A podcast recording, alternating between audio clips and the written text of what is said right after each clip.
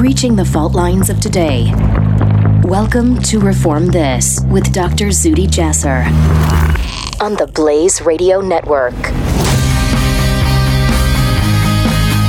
And it's time for another week, another broadcast, another podcast of Reform This.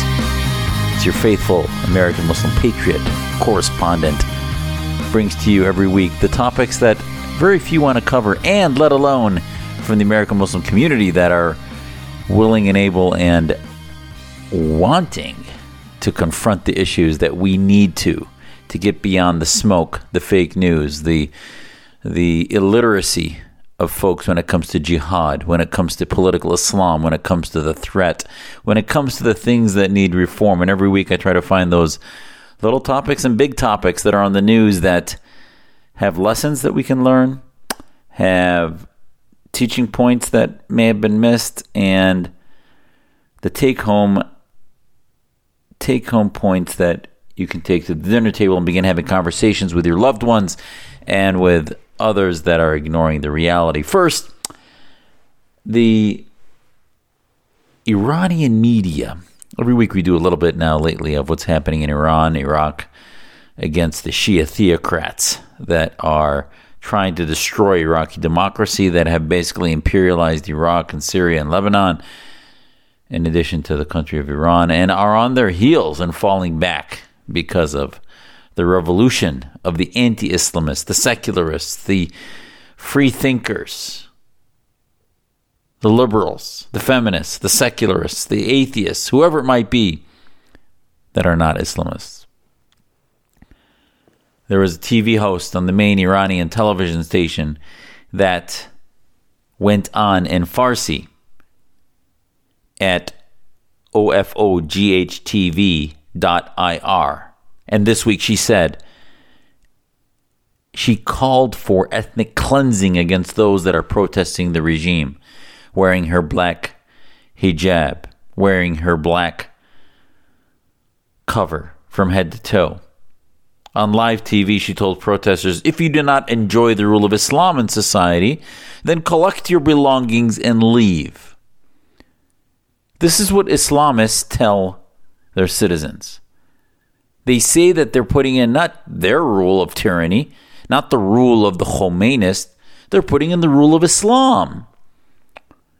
And certainly for the ruling class, for the establishment of the Islamist theocratic establishment, they certainly are putting in their interpretation of Islam, which is the dominant, the vastly dominant interpretation of those with money, power, military strength, and control of most of these dictatorships and societies. Now, we can have a debate about whether that is the Islam. There is not one Islam, and it's certainly a dominant version of it, but can we reform that? that we can't even have that conversation when these folks are controlling the mic, the military, the government, the sticks, the knives, and hanging people from cranes if they don't agree with their behaviors, their sexual orientation, their sex, or whatever it might be. But the message here, there's nothing that more epitomizes to me this video this week that came out of Iran that epitomizes more. Yes, while the United States is, I think, doing yeoman's work and heroic work and knocking out criminals of the century like Soleimani, while we're continuing to push back against the threat that is Iran's nuclear aspirations, that is their death to America chants and death to Israel, etc. This reality is also underneath protected and founded by an ideology that seeks to destroy anyone who disagrees with their Islam and their weakest their weakest point in which they can be defeated is when they make statements like this. The video of of women covered in their burqa saying, if you don't enjoy the rule of Islam in society, collect your belongings and leave. How often have the left, especially, but so many, gotten so irritated when liberals in the West, American Americans, patriots, say, you know what, if you don't like democracy, if you don't love America, then leave. But that's by choice. That's by choice. That's not an apologetic for fascism, apologetic for being tortured. Yes, America has its faults. Yes, Western countries and democracies have their faults. But democracy, as Churchill said, is the worst form of government, excluding all others. You hear terms this week thrown around on the Senate floor. People like Jerry Nadler saying that President Trump is a dictator. Now, you can disagree with his personality, with his leadership style, with things he may say or do, but I guarantee you, all the people testifying against him would be in interrogation rooms if this if this had been a Middle Eastern dictator or Chinese dictator, communist dictator, or Russian dictator. So you can talk about personality traits of what Trump may say here or there. But to use words like dictator from the Senate floor, I think is offensive as a Syrian American, somebody whose family escaped and were political refugees that came and got asylum here in America in the, mid 60s, and I was blessed to have been born here. To hear these terms thrown around now, especially after the Arab awakening, as people are beginning to realize that the Middle East is not doomed and destined to be run by dictators for the rest of the world, for the rest of eternity. But it's very different when we say, if you don't like America, leave. Than when the Islamists say, if you don't like Islam, leave. They mean it. They torture their opponents. They kill them. They hang them. They disappear them.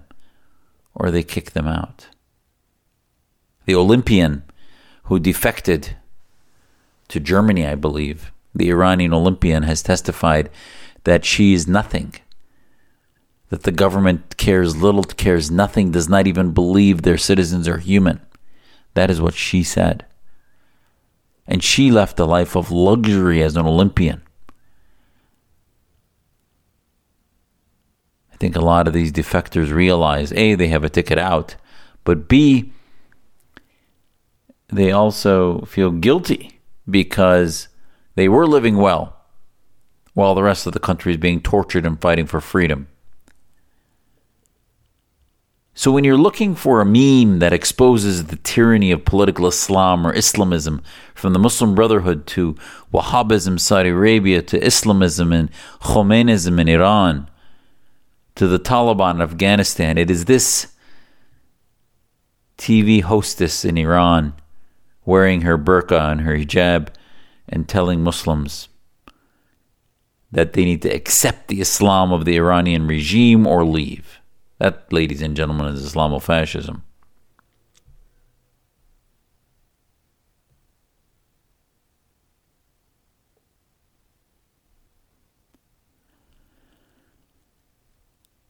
And we must expose it. It's not just about the killing of Soleimani. There's a deeper undercurrent. There's a battle happening. A regime doesn't get on television and tell people to leave unless it is weak. Iran doesn't go back and and and throw rockets to empty buildings and then wither back with its tail between its legs unless it's weak. And it is weakened because of multiple things. One is a president that's not appeasing it and sending it billions of dollars in pallets of cash. But secondly, is a people that is rising up in the streets every other day, every day, in the hundreds of thousands.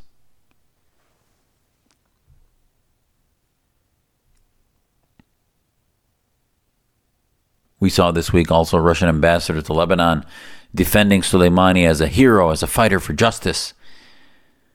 Do we have any doubt how evil Putin's regime is? Do we have any doubt how evil they are in siding with our enemies? People talk about an entente with Russia. Yeah, we don't want to be getting into another deeper Cold War with the Russians. I get that. But for those on the left and the right that have said Russia is our friend, or we should find ways to work with them, and and both from Obama to Trump, you've heard verbiage that it's better to as, as Obama leaned over and said, I'll be able to work with you after the election's much easier. As he said in 2012 to Putin. And then we see other things from President Trump now. President Trump's sanctions against Iran, his belligerence and clarity against Iran, I think, has proven that no, he's not obsequious towards the Russians.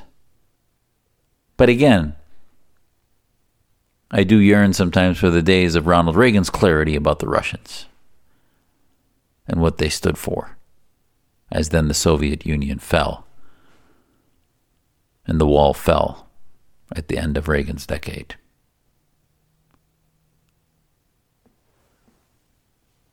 But make no doubt about it, when Russian ambassador to Lebanon Alexander Zasypkin said on Hezbollah TV that Soleiman's killing was illegal and he was a fighter for justice and for the rights of the people, that tells you everything you need to know about Russia.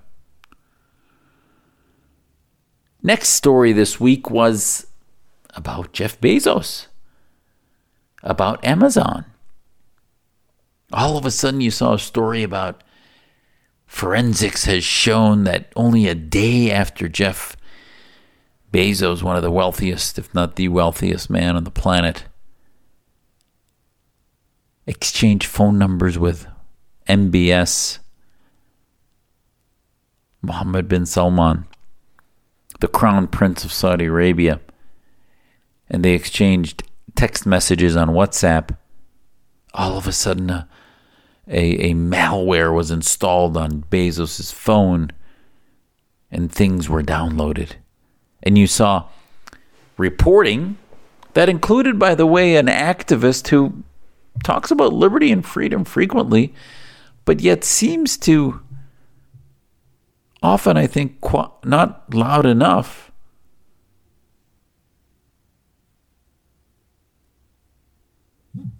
Not say much against the Islamists. Iyad al Baghdadi has a Twitter line that's rife with apologetics about Khashoggi and anti Saudi stuff, etc., which I, am no fan of the Saudis. I've been openly quite quite critical of the Saudis. But listen, when Wahhabist monarchs, tyrants, go up against fake liberals that are Islamist operatives like Khashoggi. I'm not really too interested in who wins that fight.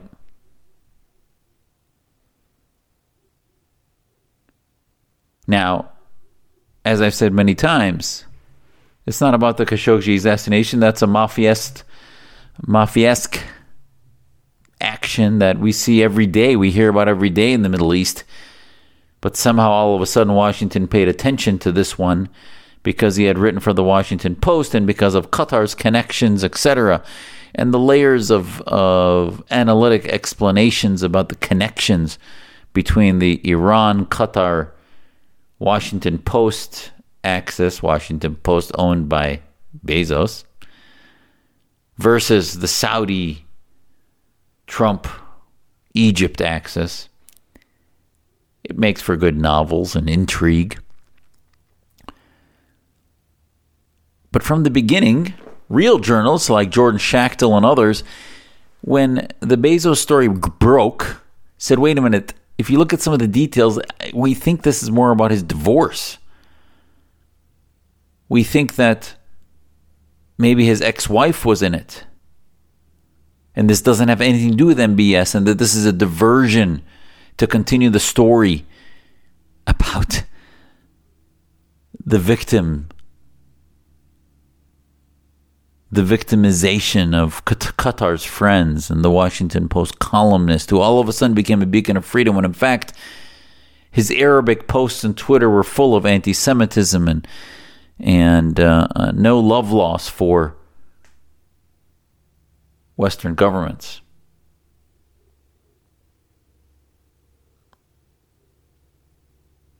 But again, this isn't to be critical of Khashoggi, that's a whole other topic. But it's to show that journalism is dead. And sure enough, two days after the story breaks this week, Bezos was tra- trending on Twitter. Trending on Twitter that he was a victim of that, that somehow one of the wealthiest rulers on the planet decided to send malware to one of the wealthiest private citizens on the planet and that doesn't strike you as idiotically one of the most stupid things that could ever be done. And then the story then arose from some other Saudi royals that, well, maybe somebody cloned MBS's ID or took his phone and the royal family and on and on. This is like a bad scene out of some B movie in Casablanca. And then the story really breaks out the way many of us had talked about this a year ago when it first broke out that it has nothing to do with the Saudis, it has nothing to do with Khashoggi. that ultimately it then breaks that Bezos' old ex wife released photos through her brother, who then gave it to the National Enquirer. They weren't hacked from his phone. The whole hacking thing was a hoax. And this activist I mentioned to you, Iyad al Baghdadi, somehow kept telling the New York Times and others that he has a story. He was the researcher that worked for Bezos. He has his own activist network, and he's the one that has the connections into the Saudi machine. And they've been wanting to kill him for some time, and certainly he's had some good messaging on Twitter, etc. But this story stunk.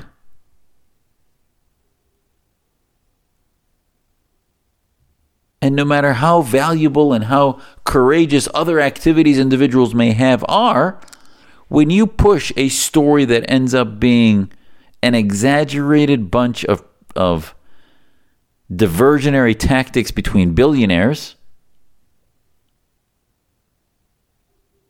you lose credibility.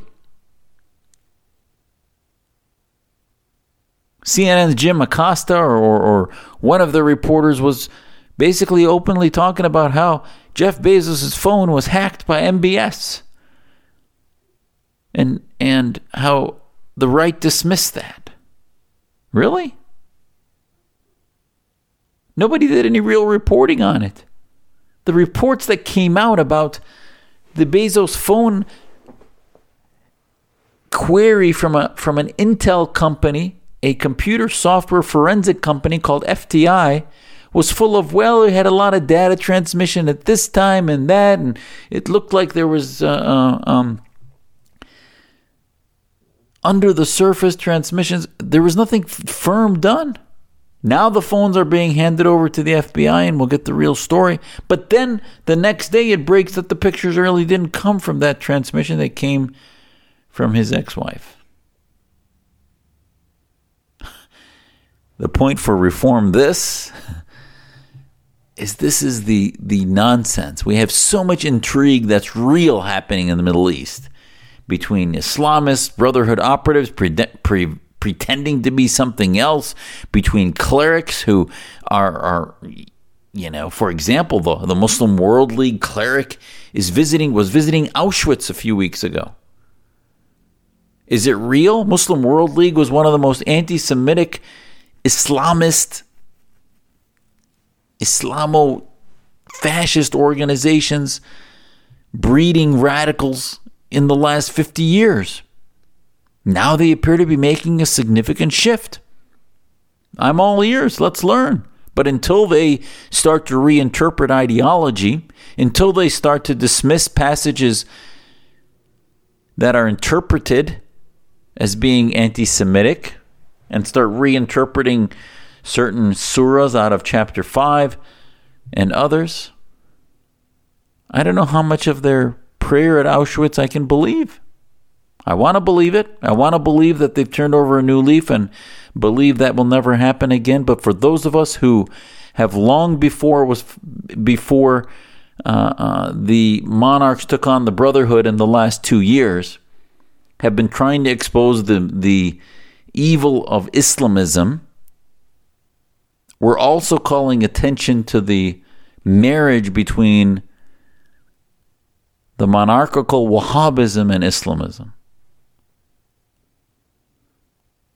All saying to the point that there's a lot of intrigue in the Middle East. There's a lot of not knowing who your friends are, that just because you have common enemies, we don't know who to trust and who not to. So, as we try to figure the real stuff out that makes a difference in ideological reform, these deflections, just because they have intrigue, need to at least be done honestly. CNN reports it, New York Times reports it as a given fact that Bezos' phone was hacked. Maybe it was, but they're not asking enough questions.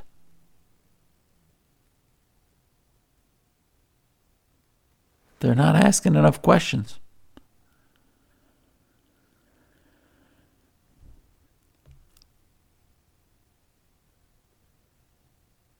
Last this week, I want to talk about is there a war on Muslims? You know, the answer from me is absolutely not. There's a war within Muslims between the Islamists and the non Islamists. But the Islamists are still pushing until their last breath this notion that the West, that the, the world is anti Muslim. And sure enough, on the Ezra Klein show, Mehdi Hasan, a CNN frequenter, an Al Jazeera host with a program called Upfront, should be called Islamism Upfront.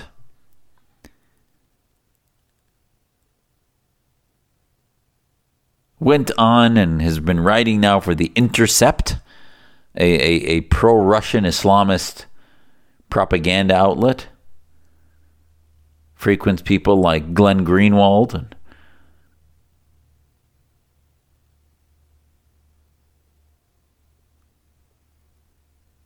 other Islamist apologists.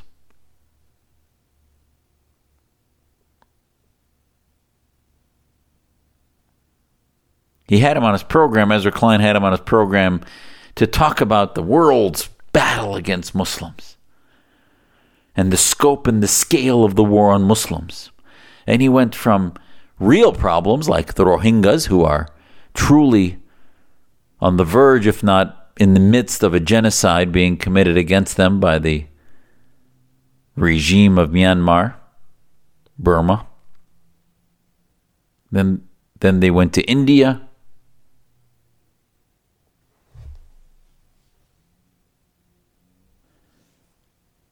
and across the world to the national movements, nationalistic movements happening in Europe and America and elsewhere. And all of a sudden, the theme, the narrative, the lens was that there's a rise in Islamophobia, the term that not only I reject, but I think is an intentional term induced by, instilled by theocrats like the Islamists of Mehdi Hasan and others to suppress criticism of political Islam and their movements and their platforms. But I think this interview with Klein is important because Ezra represents the left, the red axis. Mehdi Hasan represents the green, the Islamist axis. And this red green axis is portraying that the world's primary enemy today, because they're nationalist fascists, the, the, the enemy of the fascists across the world is Muslims. And they're saying that Modi's move in India now with their citizenship law that I talked to you about a couple podcasts ago, and then Europe's moves with the shifts in some of the nationalist, civilizationalist parties in Germany, France, and elsewhere is all about being anti Muslim. Oh, and you know, Brexit is about being anti Muslim.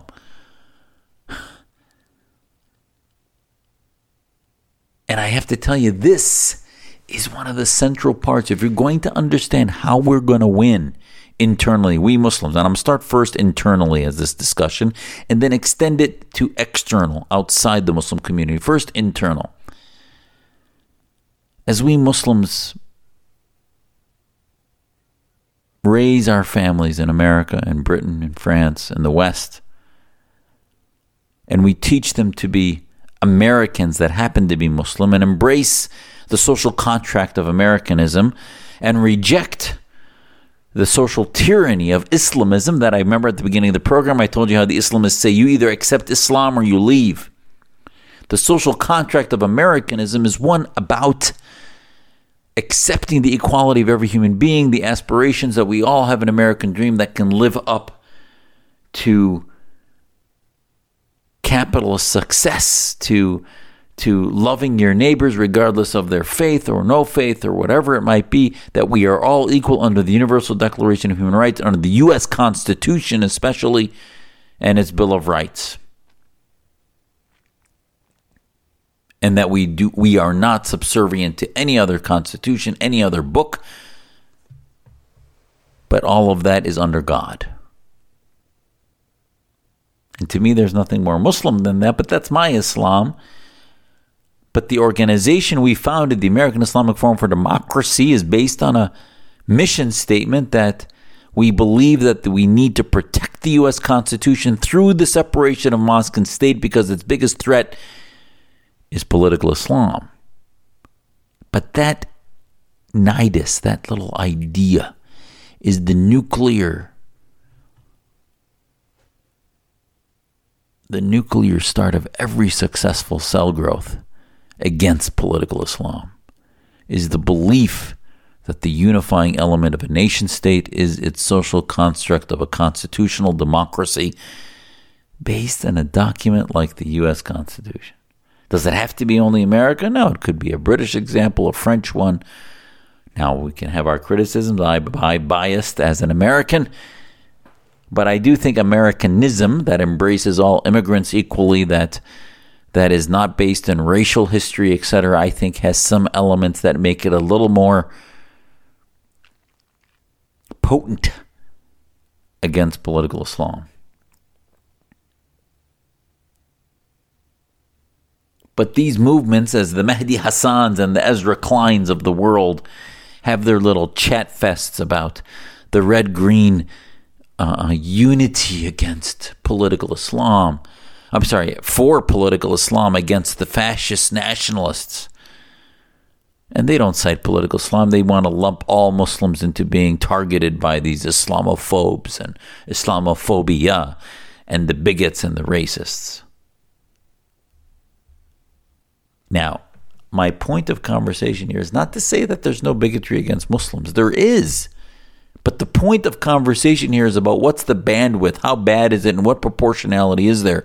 And from within the Muslim community, the primary threat to the growth of liberal movements is the regimes of Muslims, is the billions controlled by the theocrats, by the monarchs, by the petro Islamic ideologies that are that are stuck in the 13th century, or if they're advancing, are so slow they're never going to do it in the next 2,000 years because to them it takes 15 years to get one woman on a city council in a small town in southeastern Saudi Arabia, let alone letting them have freedom of choice, of work, of vote, of involvement, of engagement, of speech, of assembly.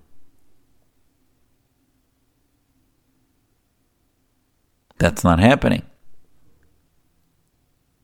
So the biggest threat there's no war against Muslims, there's war against non Islamists in Muslim societies, and they are working with the red, with the left in Europe and America to put the West on the defense so that collectivist politics, identity politics, then is blind to the reality of the misogyny and homophobia and anti Semitism and theocracy of the Islamists of Iran and the Wahhabis and the Deobandis of Pakistan, Saudi Arabia, of Iran, Muslim Brotherhood of Egypt, etc. So this is the reality. The war on Muslims, 90 plus percent of it is coming from within. Now, for those from without, what's happening? Well, whether it's Brexit or whether it's the Trump movement or others, there is a opposite response to the left's collectivist apologetics against Western success, against the success of our economy, of our technology, our militaries. We are so the left is so ashamed of the success of our countries, they want to blame everything on some of the failed and many unwise policies that existed in the 20th century. Yes, some of the wise policies, like the Cold War successes of, as punctuated by Ronald Reagan and others, I think are intentionally minimized by the left. And then the unwise policies, working with dictators across the Middle East, picking sides in the the best examples like the Iran Iraq War. We picked the side of Saddam Hussein against Iran when they were both equally evil. But some of this lesser of two evils picking has continued. And we're doing it again today. And we abandon our allies like we abandoned the Kurds and continue to make mistakes that are being used to demonize the West. But the left uses that to say that we are the evil ones. The left uses that to propagandize that no, the Iranian government is Iran. This is the Iranian people. Why are we to say our government is better? They're not a theocracy, they are just the people of Iran. Nonsense. Totally untrue.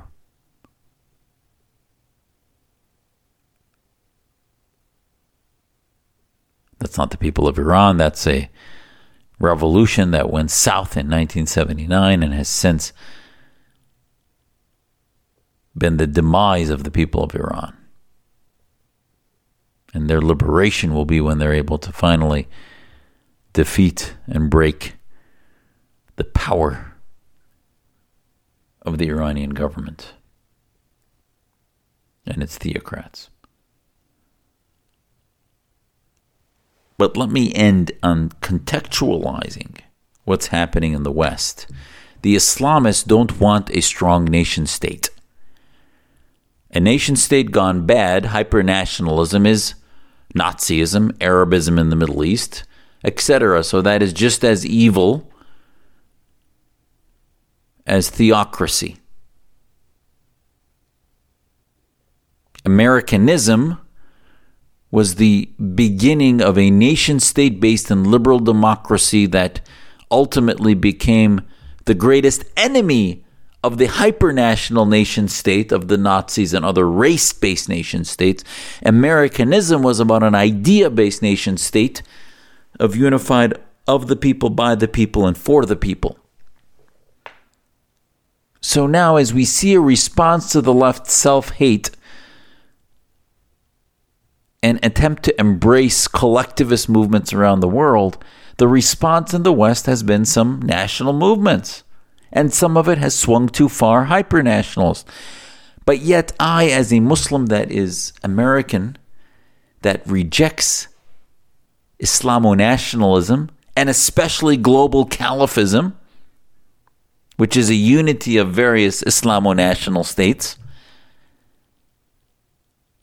I feel the only antidote to Islamo nationalism is American, German, British nationalism, Canadian nationalism based in a secular liberal constitution, constitutional republic. So it's not about democracy, it's about a republic with a separation of powers. And as America's founding fathers did, a rejection of theocracy. This is the need. So as you see the Mehdi Hasan's and Ezra Klein's debate about how Muslims are victims. They intentionally want to blame it all on national identity movements in the West, when in fact it's not about national identity, it's about national cohesion through a liberal democracy. And that national cohesion through a liberal democracy is being written about more and more, especially on the right. The left is asleep on this issue.